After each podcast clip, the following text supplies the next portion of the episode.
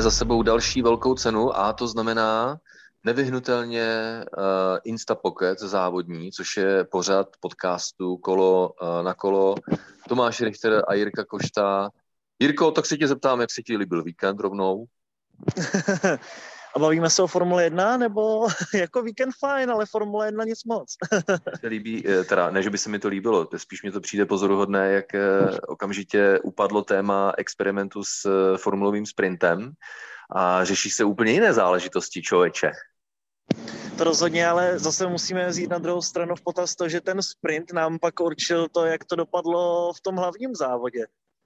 Takže to vlastně dopadlo dobře, protože ten, kdo vyhrál kvalifikaci, tak vyhrál i závod, což bývá ve Formule 1 obvykle, že? Ale nevím, jak to dopadlo s Maníkem, který stál na pole position. Je to tak? Je to, je to zvláštní, když se tím takhle zamyslíš a Fernando Alonso to komentoval dobře. To byla vlastně Q4, ten sprintový závod. No každopádně, ale Jirko, eh, Ferrari a Charles Leclerc málem vyhráli na Silverstone. Nebyl daleko, byl, eh, Leclerc byl po závodě celku pochopitelně uh, mrzutý, říká z poloviny nadšený, ale z poloviny hrozně zklamaný. Šéfové mu říkají, hele, nebuď byl to skvělý závod, ale přeci jen dvě kola od uh, vítězství, prvního vítězství Ferrari od roku 2019. To přece jenom musí bolet.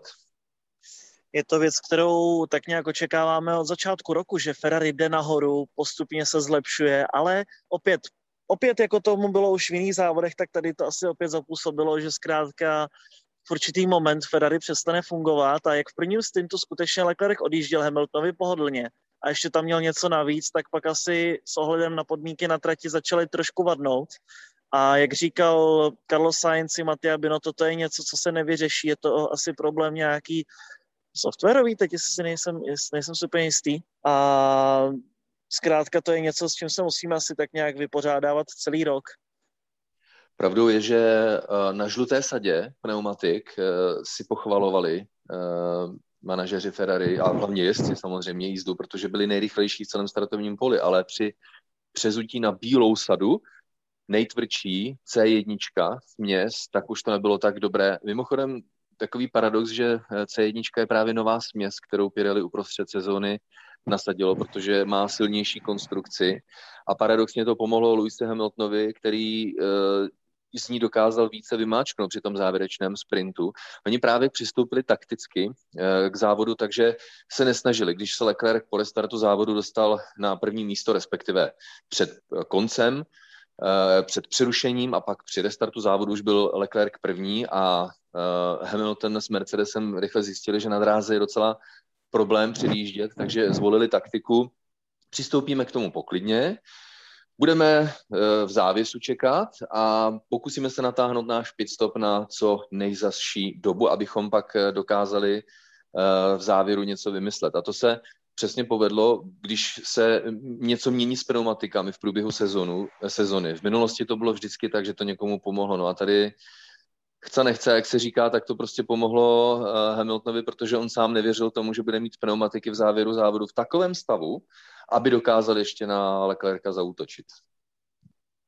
Mně se obecně historicky zdá, že Ferrari je pomalejší v té druhé části závodu, že v té první před pitstopy to vždycky jede obecně kdekoliv a za poslední tři sezóny tenhle ten trend můžeme sledovat pravidelně, že i když si Ferrari dokázalo vytvořit náskok třeba v Itálii 2019, tak pak po pitstopech se postupně tak nějak dotahovali Mercedesy a Leclerc musel bránit daleko více. To samé bylo tady a v Monaku, kde zase získal stupně vítězu Carlos Sainz, tak tam to trochu je nepoměr, protože samozřejmě Monako je hodně atypickou tratí a samozřejmě, kdyby byla trochu jiná trať než je Silverstone, kde se poměrně dobře dá předjíždět za pomoci DRS na Hangar Straight, tak to mohlo být všechno trochu jinak. A kdyby jsme měli nějakou městskou trať typu Baku dost možná, nebo právě to Monako, tak tam by to asi Ferrari zapadlo. No, eh, bylo to blízko, nedopadlo to, takže sympatie eh, směrem k fanouškům Ferrari a Charlesa Leclerca, protože oni k vítězství v neděli skutečně neměli daleko, ale je tady zase šance, že by to v některém ze zbývajících závodů mohlo být. Takže ve výsledku zasloužená gratulace ke stupňům vítězů, alespoň. No, ale Jirko, já si myslím, že naši posluchači čekají asi na trošku jiný příběh. Normálně jich probereme víc, ale tady se asi budeme věnovat jenom jednomu a to je kolize mezi Maxem Verstappenem a Lewisem Hamiltonem v prvním kole velké ceny Velké Británie. Já se nestačím divit, i když vždycky s tím počítám, protože za ta leta uh, už člověk tuší, jaké příběhy uh, dokážou vygenerovat patřičné emoce ale myslím si, že ještě teď se to v internetových diskuzích a v diskuzích na sociálních sítích mele a pere uh, hádkami a dohady o tom, kdo je vlastně na vině, jestli Lewis Hamilton a nebo Max Verstappen. Byla to navíc ještě diskuze, uh, kolize mezi samozřejmě kandidáty, bojovníky o titul mistra světa a když se na to podíváme, tak vlastně v průběhu celého víkendu to bylo hodně vyhrocené. Začátek sprintu a pak pro nás tedy uh, nezaujatého fanouška Formule 1 fascinující souboje mezi Lewisem Hamiltonem, Maxem Verstappenem, ale samozřejmě si nepřejeme, aby to dopadlo tak, jak to dopadlo. To znamená obrovská rána do bariéry s pneumatik a, a rozbité auto. Naštěstí teda můžeme říci, že je Max Verstappen v pořádku, i když byl převezen do nemocnice na preventivní vyšetření, ale jak řekl šéf Red Bullu Christian Horner, eh, k havárii došlo vlastně v jedné z nejrychlejších zatáček celého kalendáře mistrovství světa, takže docela děsivý pohled. To rozhodně a mně se zdálo, že dokonce si Max vyrazil dech jak na chvíli, jak to byla velká rána. A pokud budete mít možnost, tak si určitě pustíte to týmové rádio po tom incidentu, protože to je až děsivé, co tam Max absolvoval.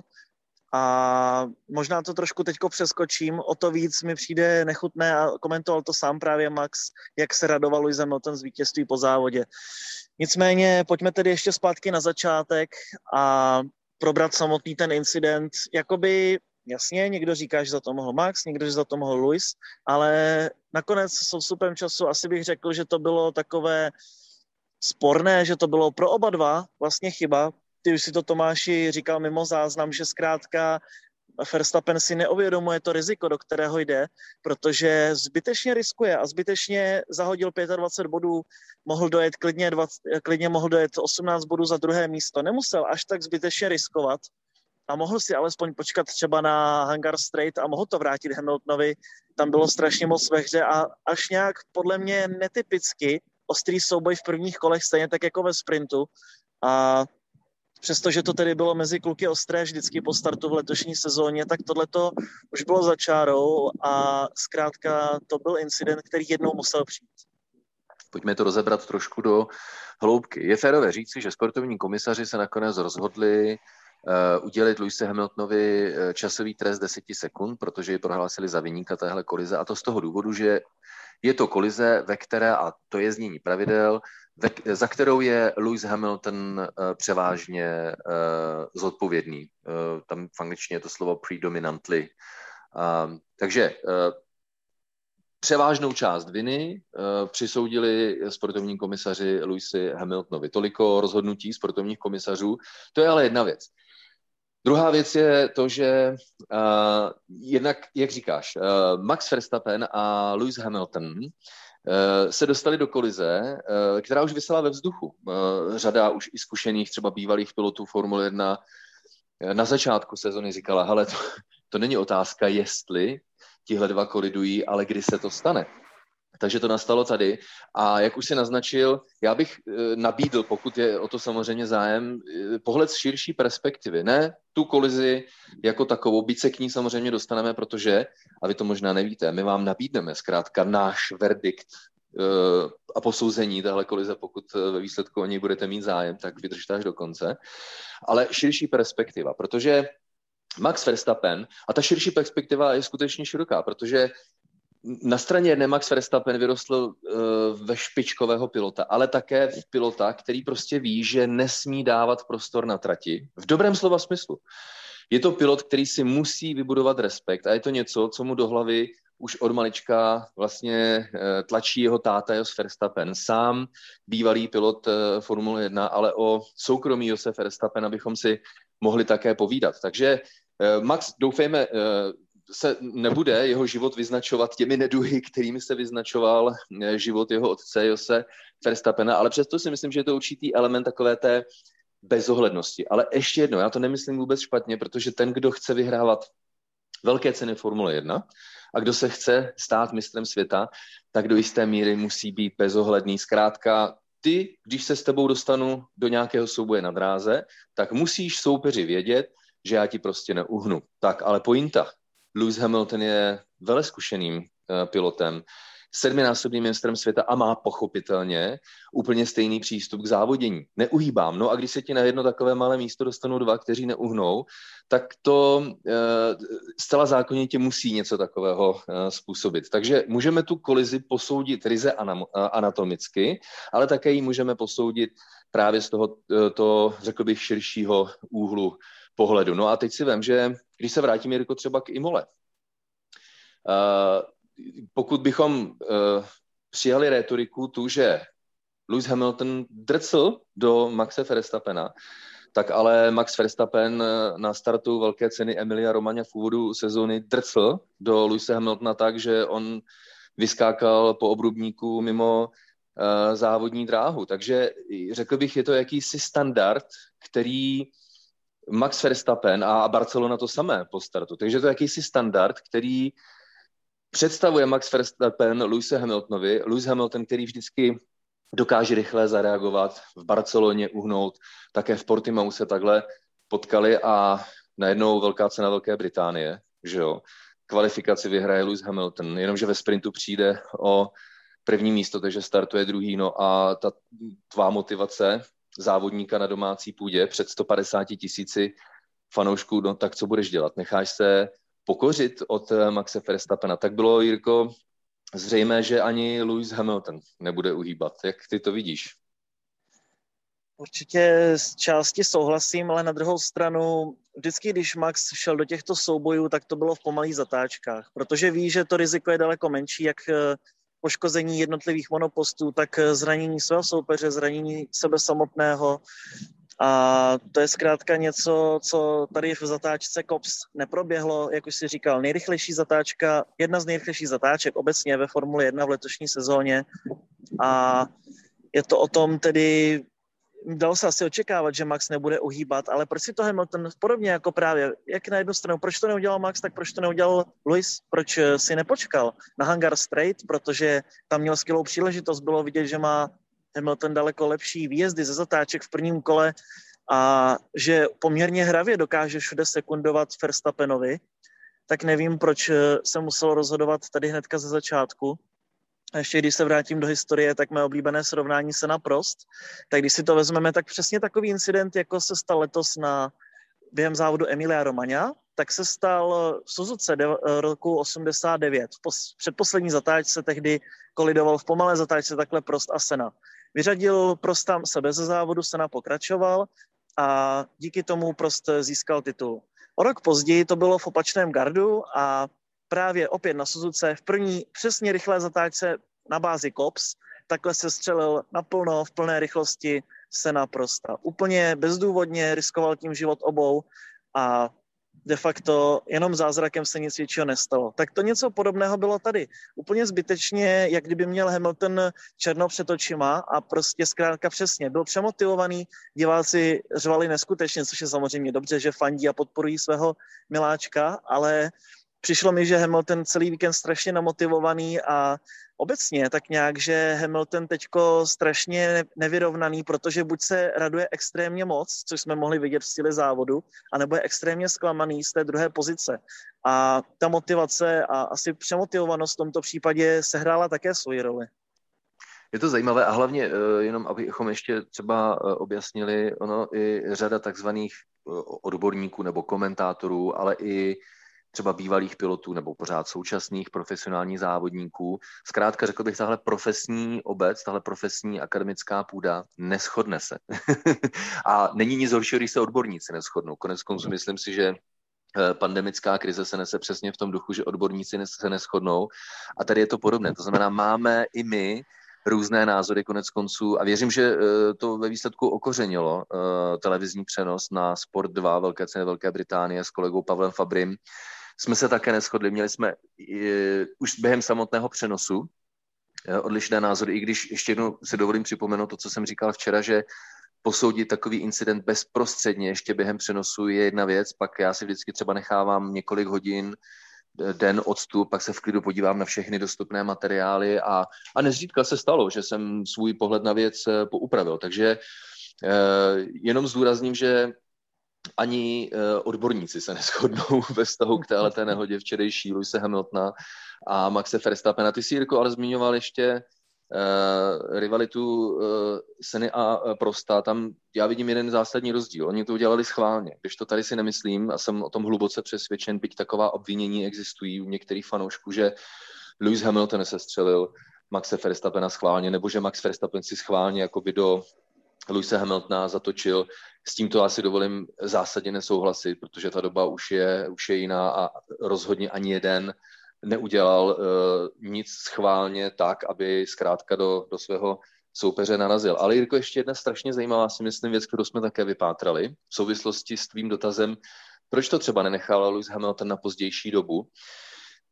Eh, Mercedes totiž během víkendu využitím GPS-kových dat vypozoroval, že na výjezdu z osmé zatáčky právě před tou inkriminovanou COPS, Wood Code na, v prostoru staré, ve starém prostoru startu a cíle, tak vypozorovali, že eh, při průjezdu tou zatáčkou číslo 8 vypíná, eh, vypíná rekuperační systém, respektive nedává rekuperační systém elektrickou energii na motor. To není proto, že by nefungoval ten systém, ale protože zkrátka někde je potřeba odlehčit i kvůli pneumatikám zatížení celého auta. A Red Bull potažmo Honda namapovali eh, pohonovou jednotku takže v té zatáčce eh, osmé, eh, která předchází zatáčce, ve které došlo k incidentu, tak systém malinko vypíná. A když si vezmeš, tak ještě o den dříve ve sprintu se když Lewis Hamilton přišel o pozici, tak se v zatáčce Kops, té inkriminované, pokusil zautočit na Verstappenovou pozici po vnějšku. Prakticky stejná situace, jenomže tam pochopil Hamilton, že to nedá po vnějšku, takže, takže zvolnil a udělal něco, co neudělal Max Verstappen o den později. No a všimni si, že o den později uh, uh, Lewis Hamilton naznačil útok na levou stranu, úplně na stejném místě. A pak, protože pochopil a měl tu zkušenost uh, z předcházejícího dne, tak zaútočil potom napravo. No, Uh, řada lidí, včetně asi Kristiana Hornera, kterého jsme slyšeli v samotném televizním přenosu při diskuzi s ředitelem závodu Michaelem Messim, říká, tady se rozhodně nedá předjíždět, tady to nepřichází v úvahu, což si nemyslím, že je argument pro to, aby byl pilot potrestán. A teď ta hlavní důležitá věc. Někteří říkají, že Lewis Hamilton zaútočil na vnitřek zatáčky číslo 9, zatáčky COPS, a vlastně, že jako nezvládl svou formuli. A to je jedna z věcí, kterou já jsem dělal ještě hluboko do noci a ještě dneska jsem to analyzoval a ještě jsem se koukal na další věci. Jednu věc, kterou musím říci, že nesouhlasím, že by Lewis Hamilton neměl situaci pod kontrolou. Někteří argumentují incidentem z předcházejícího dne mezi Georgem Russellem a Charlesem Leclercem, když George Russell dostal penalizaci za to, že udělal drobnou chybu, narazil do, do Sainze a dostal trest, jenomže uh, George Russell neměl svůj Williams vůbec pod kontrolou. Tady, ať se na to podívám z jakého úhlu pohledu, tak uh, Lewis Hamilton jede do té zatáčky, jede, jede stopu, samozřejmě to pravá zatáčka, zatáčka na pravou ruku a v žádném momentu nenastává situace, že by musel korigovat třeba přetáčející smyk, že by ta jeho rychlost byla natolik velká, že by začaly smíkat pneumatiky. Takže tady, Jirko, nevím, jak to vidíš ty, teď když posuzuji manévr ze strany Luise Hamiltona k Verstappenovi se ještě dostaneme, tak zkrátka nevidím, navíc, že by se ještě vzdaloval třeba od pravého okraje dráhy, to znamená nenarůstá tam rozestup mezi jeho pravými koly a bílou čárou napravo. Jinými slovy, nemá poloměr točení větší než je samotná zatáčka. A z tohoto pohledu já si nemůžu pomoct, Jirko. To je můj pohled na věc, ale prostě Lewis Hamilton tady se ničemu a neprovinil a neprohřešil nějak. no, jakoby eh, monopost určitě měl pod kontrolou, to je potřeba říct, to bylo vidět, že skutečně tam nejde do větších rizik v tomhletom ohledu. Já to potřebuji ještě vidět zpomaleně, ale je tam takový on, bo, záběr z vrtulníků, kde jsou vlastně na té rovince před kops bok po boku, pak Hamilton minimálně lehce zvolní a v ten moment se dostává k zadní nápravě Verstappena svým čumákem. No a v ten moment je vlastně za Verstappenem a Verstappen zatáčí. A jak zatáčí, tak samozřejmě zvolní, ale Hamilton nezvolnil. A v ten moment už se dostává do poloviny vozu a sestřeluje Maxe. A to je podle mě ten klíčový moment, že už Hamilton jednou zvolnil a pak najednou vlastně nepolevil a už byla zatáčka. OK, asi by zvládl svůj manévr, ale stejně si myslím, že by vycestoval mimo trať nebo by musel nějak zásadně zpomalit, protože jasně, říkáš, v COPS říkají všichni, že se nesmí předjíždět nebo nemůže. Samozřejmě předjíždět se může kdekoliv na trati, ale v tomto momentě si myslím, že Hamilton by minimálně ztratil nějakou rychlost při nájezdu do Megoca Beckett. Prostě tohle to není ideální stopa pro tuto zatáčku, takže by buď vyjel mimo trať, vyhnal by sebou Verstappena, anebo by zvolnil a Verstappen by byl s ním bok po boku do Megoc a Beckett. Což znamená, že z mého pohledu tohleto riskantní manévr a Hamilton si musel vědomovat, co je ve hře. Doufal, že prostě to tam Max nezatočí, ale bylo očividné, že prostě je to Max, že on je vepředu a nekouká se nikdy do zrcátek, ať je to jakkoliv. A ještě trošičku se vrátím k tomu, co jsi říkal předtím. Podle mě, že Hamilton si říkal, já se na to můžu taky vykašlat, ukážu mu, že já se ho prostě nebojím. A klidně to mohl udělat schválně s nějakou třeba desetiprocentní pravděpodobností, že to prostě chtěl udělat, aby si zjednal respekt od, od Verstappena a aby ukázal, že prostě se nenechá takhle vodit, že zkrátka takhle to nepůjde a že on má sedm titulů z nějakého důvodu, takže zkrátka se mu postavil, bych za cenu kontaktu a drsného kontaktu, ale věřím, že teď už si bude i Verstappen dávat větší pozor na Hamiltona.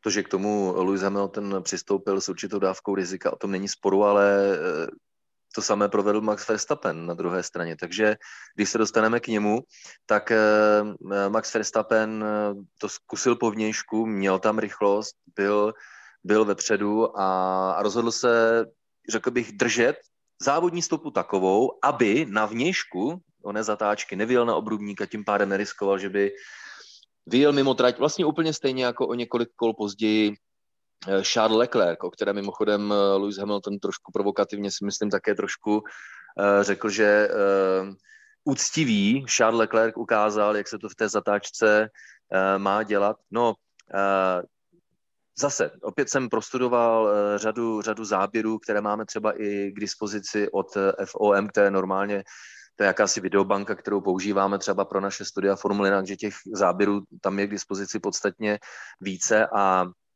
Stejně tak jako Lewis Hamilton se zavázal k onomu, řekl bych, riskantnímu manévru, ale připomenu, z mé strany byl to manévr, který on prostě zvládl. To nebylo, že by já to tam pošlu a vidím, co se bude dít. To není tak, že by musel eh, krotit přetáčivý smyk, pro, že by probrzdil, že by se auto začalo smíkat. Takže byl to zkrátka manévr, který byl rizikový eh, s ohledem na situaci, ale ne na styl jízdy. Kdyby tam Max Verstappen nebyl, Někteří tvrdí, že by zatáčku nezvládl, já jsem hluboce přesvědčen o tom, že by ji v pohodě zvládl. No a Max Verstappen vlastně se zavázal, angličtině se tomu říká committed, komitoval, eh, zavázal se k podobně riskantnímu manévru, že já si teď podržím stopu. A jak říkáš, v tom, v tom si myslím, že je eh, jako jádro celého, ne sporu, ale celého případu, že oba dva se rozhodli pro manevr, který s sebou nesl určité eh, riziko a hlavně byli rozhodnutí o tom, že to nebudu já, kdo v případě, že to bude vypadat trošku jako uh, blbě,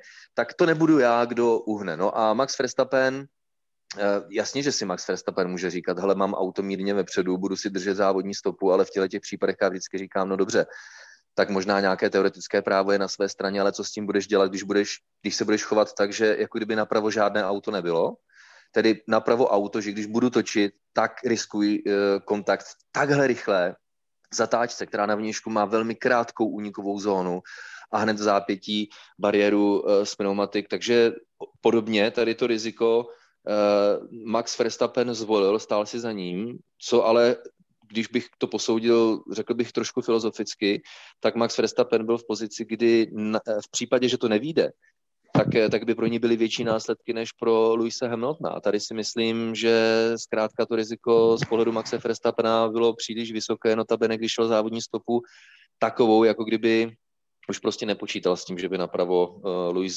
Hamilton byl. Závodnicky se to strašně těžko posuzuje, protože my tady na krásně můžeme um, otáčet stránkami pravidel a řešit jejich výklad. Ve výsledku je to ale o tom, jak přistoupím k souboji tak, abych se nevyboural, nebo abych případně nebyl vybourán, Jirko. No, je to tak. Já pátrám v paměti, když jsem viděl eh, nějaký úspěšný manévr v Cops od Louise Hamiltona. To jsou taktéž takové ty zkušenosti, kterých má už dneska jak Max, tak Louis eh, strašně moc. A skutečně tohle to bylo trošku bláhové si myslet, že může předjíždět tady, ale na druhou stranu pochopitelně těžil Hamilton z toho, co ty si říkal, že lehce vypínal Red Bull Airs a lehce šetřil baterky, jak se říká slangově. Takže z toho důvodu dost možná to bylo právě to rozhodující, proč to vyzkoušel Hamilton tady v obou dvou závodech ale to riziko vážně zbytečně vysoké a trošičku, jak bych řekl, že měl dosavať eh, Verstappen perfektní sezónu, že se vyhýbal chybám, tak tohle to bylo zpátky takový ten jeho návrat do toho, co dělal ze začátku Red Bullu a pro mě osobně bude hodně zajímavé to sledovat s ohledem, jak to bude dál a myslím si, že tím letím nám teprve začíná ta pravá válka. A ve výsledku si možná narazil eh, na to podstatné. Eh, já totiž jsem přesvědčen, že jezdecky eh, žádný pilot neudělal, nebo žádný z pilotů neudělal žádnou chybu. Lewis Hamilton jezdecky měl auto pod kontrolou, Max Verstappen jezdecky měl auto pod kontrolou. Oni se ale zkrátka oba rozhodli jít do souboje, který bohužel pro nás diváky nedopadl. A lidé mají velkou tendenci, já tomu naprosto rozumím, lidé mají velkou tendenci řešit kdo se tedy provinil vůči pravidlům, když vznikla nějaká kolize a nějaká nehoda. A já nechci, a tady už se možná dostáváme k tomu našemu verdiktu a já jsem si plně vědom toho, že ne všichni samozřejmě s ním eh, budou souhlasit. A já jsem přesvědčen o tom, že ne všechny kolize, které e, nastanou, tak musí mít nějakého e, konkrétního vyníka, respektive, že vyníkem může být buď jeden, anebo druhý. A že nemůže být kombinace obého. Ano, respektuji vše, pro, co se rozhodli sportovní komisaři, ale jak jsme popsali, řekl bych, anatomii celého toho příběhu, tak zkrátka dva borci, tvrdohlavci, když to takhle řeknu, ale v dobrém slova smyslu, protože to jsou oba dva uchazeči o titul v letošní sezóně, tak zkrátka šli do souboje, oba dva měli auta pod kontrolou, ale šli do souboje takového, že to máš jako, když to máš jako dveře, kterými projde jenom jeden a když my dva půjdeme vedle severu těch dveří a neuhneme ani jeden, tak, tak se srazíme. A seš kreten ty, nebo jsem kreten já? No, nejspíš asi oba, jo? A to je to, čemu já říkám závodní incident. Jinými slovy, pointa spočívá v tom, že se nakrásně do Aleluja. Tady můžeme bavit, hele, je Lewis Hamilton vinen z, ze 100% nebo z 51% nebo ze 49% a, a naopak z 51% je vinen Max Verstappen. To si za A myslím, že nejde takto kvantifikovat, eh, protože ještě budu nad tím nějakou dobu přemýšlet a, a jak jsme popsali anatomii, ano, tak uh, Verstappen byl vepředu, uh, Hamilton narazil levým předním kolem, byl se střetl, já si nemyslím, to je to důležité, on totiž nenarazil Lewis Hamilton do, do Maxe Verstappena, protože pokud bychom tvrdili toto, tak úplně stejně můžeme tvrdit, že Verstappen si najel na levé přední kolo Lewise Hamiltona a, a budu mít pravdu. Uh, to znamená, nechci to takto pojmenovávat, zkrátka došlo ke kontaktu obou, obou kol. A to je, řekl bych, technický popis toho, co se stalo.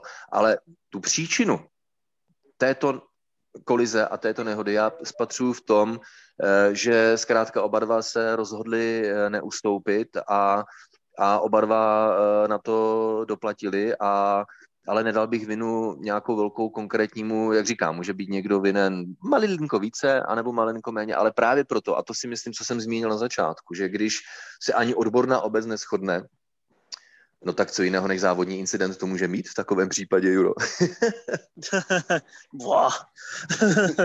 to, to jsem to vypointoval, že jo? tak, samozřejmě. No, jako ve finále si myslím, že bychom se o tomhle tom ani tak nebavili, kdyby Hamilton vyřadil i sebe, anebo nevyhrál závod. To je takový ten klíčový prvek v celé Grand Prix Velké Británie, že zkrátka Max má minus 25 bodů a Hamilton má 25 bodů extra. Ještě na úkor toho, když říkal toto Wolf před závodem, že roznesou Red Bull na kopitech a že jedno Hamiltonovo vypadnu, jedno Verstappenovo vypadnutí může ovlivnit celý šampionát. Tak to jsou zkrátka takové ty řečičky, které když do sebe zapadají, tak zkrátka někomu to nechutí a někdo má takový názor a někdo takový, ale jak říkám, díky bohu, že to není poslední závod sezóny, protože to by asi Hamilton neodjel domů živa zdrav, nebo Verstappen, ale takhle máme ještě zaděláno na spoustu dramat. Určitě. Takže uh, slíbili jsme vám verdikt. Uh, Jirko, já ti dám prostor. Můj verdikt je následující, že ačkoliv ještě se možná o tom budeme bavit, protože to je jedna z největších uh, nehod, respektive ano, nehoda to byla velká, ale to je jeden z největších příběhů letošní sezony. Já si myslím, že to bude sezona památná. Každopádně Eh, o tom budeme ještě diskutovat, přemýšlet a analyzovat, jestli je mírně vinen ten nebo mírně eh, vinen tamten, ale můj verdikt je takový, že zkrátka sportovní komisaři to měli nechat bez trestu. Není to z mé strany žádný alibismus, je to zkrátka něco, o čem jsem přesvědčen. Neměl být nikdo trestán. Jirko, tvůj verdikt. půjdeme proti sobě, ale alespoň tím vyvážíme to, co si myslí celá ta fanouškovská obec.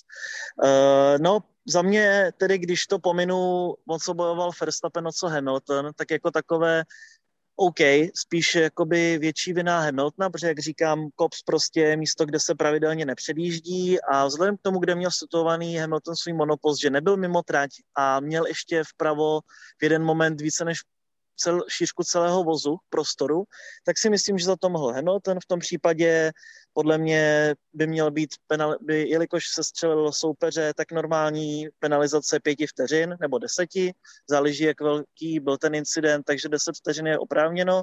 A když bychom tedy přehlédli k tomu, že to byl lídr šampionátu, tak bych mu dal deset vteřin stop and go. Hotovo, jede se dal. Tak Jirko, díky za tvůj verdikt a verdikt máme za sebou, uh, jak říkám, ještě očekávám, že se kolem toho bude hodně mluvit, ale pojďme ještě k některým zajímavým eh, příběhům ze zákulisí, které jsme pro vás vypátrali. Jedna z věcí, a to je vždycky také trošku kontroverzní, protože jedna věc je, co řekne ředitel závodu Michael Messi a druhá věc, jak pak rozhodují sportovní komisaři. A jedna důležitá věc, kterou řekl po závodě, je, že už leta letoucí platí pravidlo pro sportovní komisaře, že Eh, prohřešky neposuzují mírou následku. To znamená, když dojde ke kontaktu dvou kol a jeden z pilotů je vinen, tak by sportovní komisaři měli posoudit tento prohřešek. A je jedno, že v prvním případě by třeba pilot poškozený pouze vybruslil mimo trať do štěrkové zóny, anebo v tom druhém absolvoval velkou bouračku po vzoru Maxe Verstappena, což je vlastně poprvé, kdy já to slyším takhle exaktně, protože vždycky přemýšlím nad tím, dobře, Třeba v trestním právu se uh, míra trestu posuzuje také podle následků, ale Michael Messi včera poprvé exaktně řekl, ne, sportovní komisaři nemají k, řekl bych, velikosti a míře následků vůbec uh, přihlížet, což je věc zajímavá v tom smyslu, že si trošku protiřečí, protože vem si eh, Roman Grožán při velké ceně Belgie, bratru před devíti lety, kdy on neudělal nějakou velkou chybu, ale byla z toho velká bouračka a nakonec dostal Roman Grožán eh, zákaz startu. Takže i když Jirko jsou sportovní komisaři povinováni nepřihlížet k následkům, tak to vypadá, že si asi nikdy nedokážou pomoct.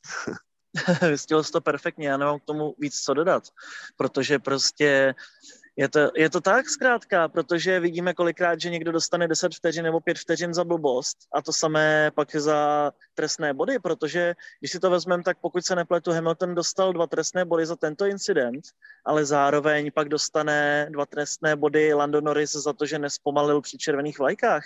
Tak jako to je na jednu stranu se to shoduje, ale na druhou stranu pak přesně přichází zvláštní tresty, jako tehdy úplně nelogicky prostě trest pro Romena Grožána v ESPA 2012, ale také to bylo dáno tím, že jsme tehdy ještě neměli trestné body a muselo se to nějak vyřešit, aby se svým způsobem Grožán uklidnil. Přesto pořád nějak všichni tušíme, že se to trestá odlišně, záleží podle toho, co se stane. No to také ve vztahu k tomu, že poradce Red Bullu Helmut Marko volá po zákazu startu pro Louise Hamiltona. Ale ty emoce jsou uh, vystřelené až do oblak. A ještě jedna uh, další uh, zajímavá zákulisní zpráva. Eh, během televizního přenosu diváci měli možnost slyšet rádiové komunikace mezi šéfy obou týmů, Red Bullu a Mercedesu, eh, směrem ke řediteli závodu Michaelu Messimu. Jenom připomenu, že Michael Messi, ředitel závodu, není ten, kdo rozhoduje, to jsou právě eh, tři sportovní komisaři plus jeden, jeden lokální, takže celkem čtyři.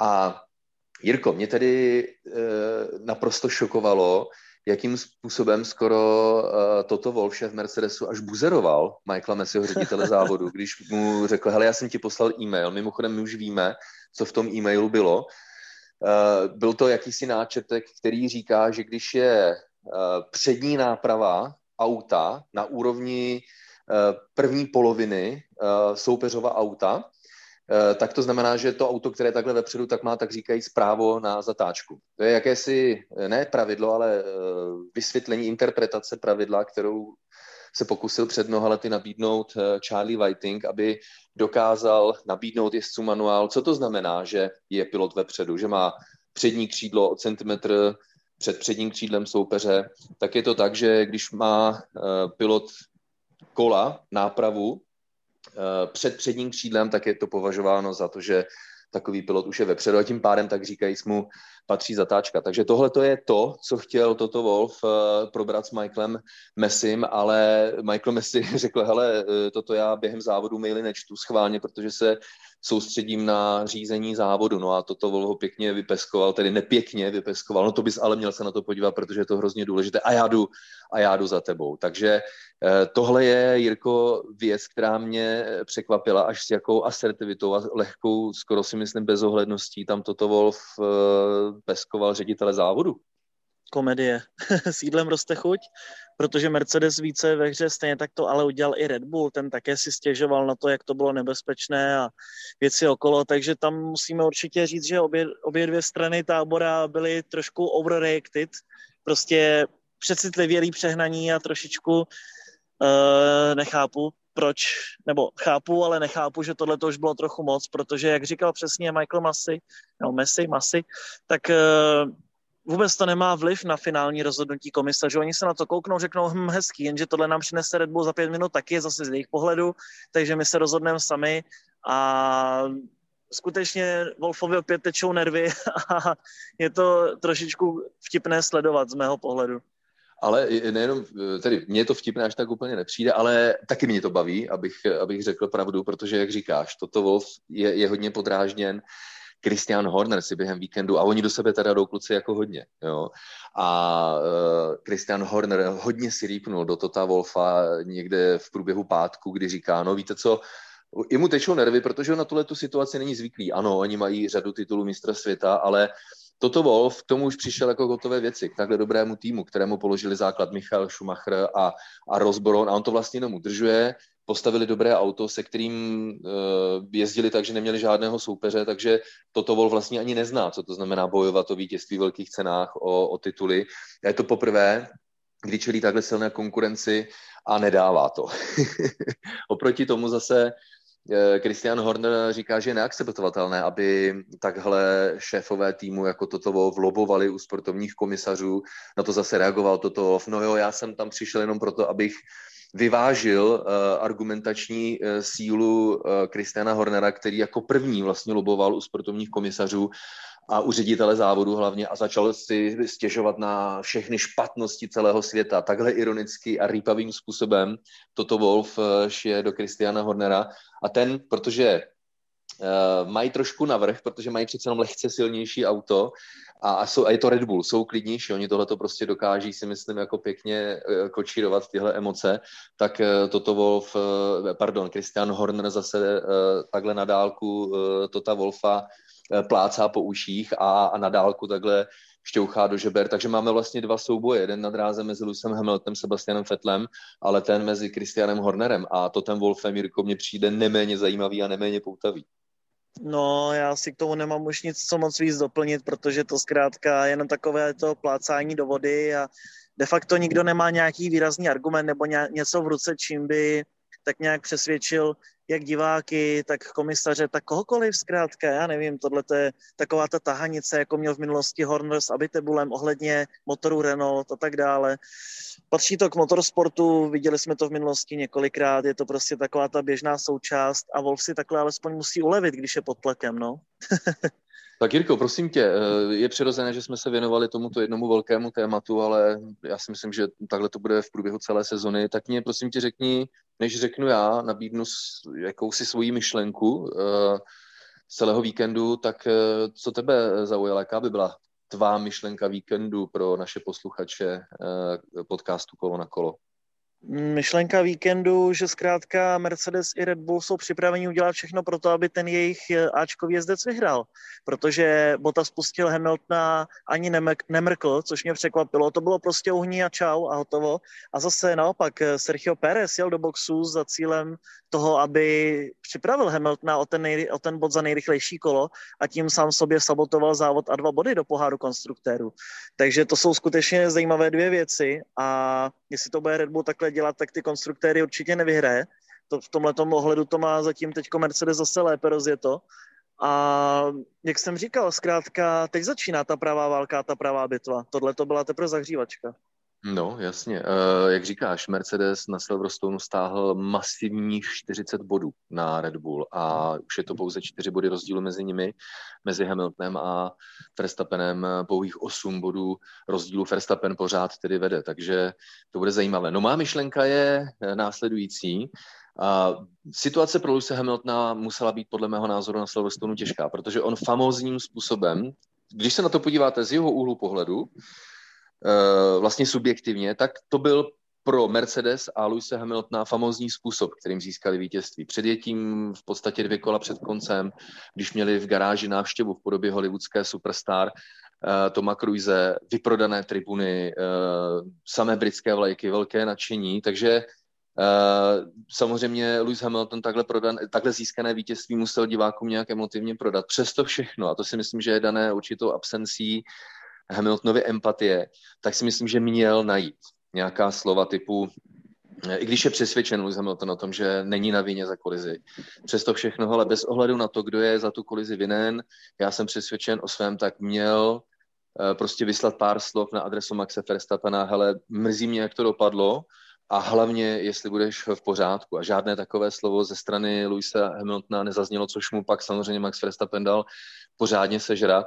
Ještě večer v neděli Jos Verstappen a Max Verstappen právě zveřejnili fotku přímo z nemocnice a takhle ostře, uh, řekl bych, obvinili uh, Luise Hamiltona z neúcty a absence respektu a vlastně navazují tím, Jirko, na to, co jsi říkal ty, oni budou závodit nejenom na dráze, ale budou, a to je právě ten Verstappenovic styl, který já jsem zmínil na začátku, oni přitvrdí, přeřadí na vyšší rychlostní stupeň a budou je peskovat psychologicky, ale jakože fenomenálně. Budou chtít Hamiltona rozhodit, protože Hamilton samozřejmě, i když vyhrál velkou cenu, tak se mu e, večer podle mého názoru neusínalo úplně pohodlně. A to je přesně ta, řekl bych, emoční nestabilita, kterou bude chtít Verstappen využít a budou jí s Red Bullem jenom prohlubovat, Jirko. Takže, jak říkáš, to je také další aspekt bojů, na které se můžeme ve zbytku sezony těšit.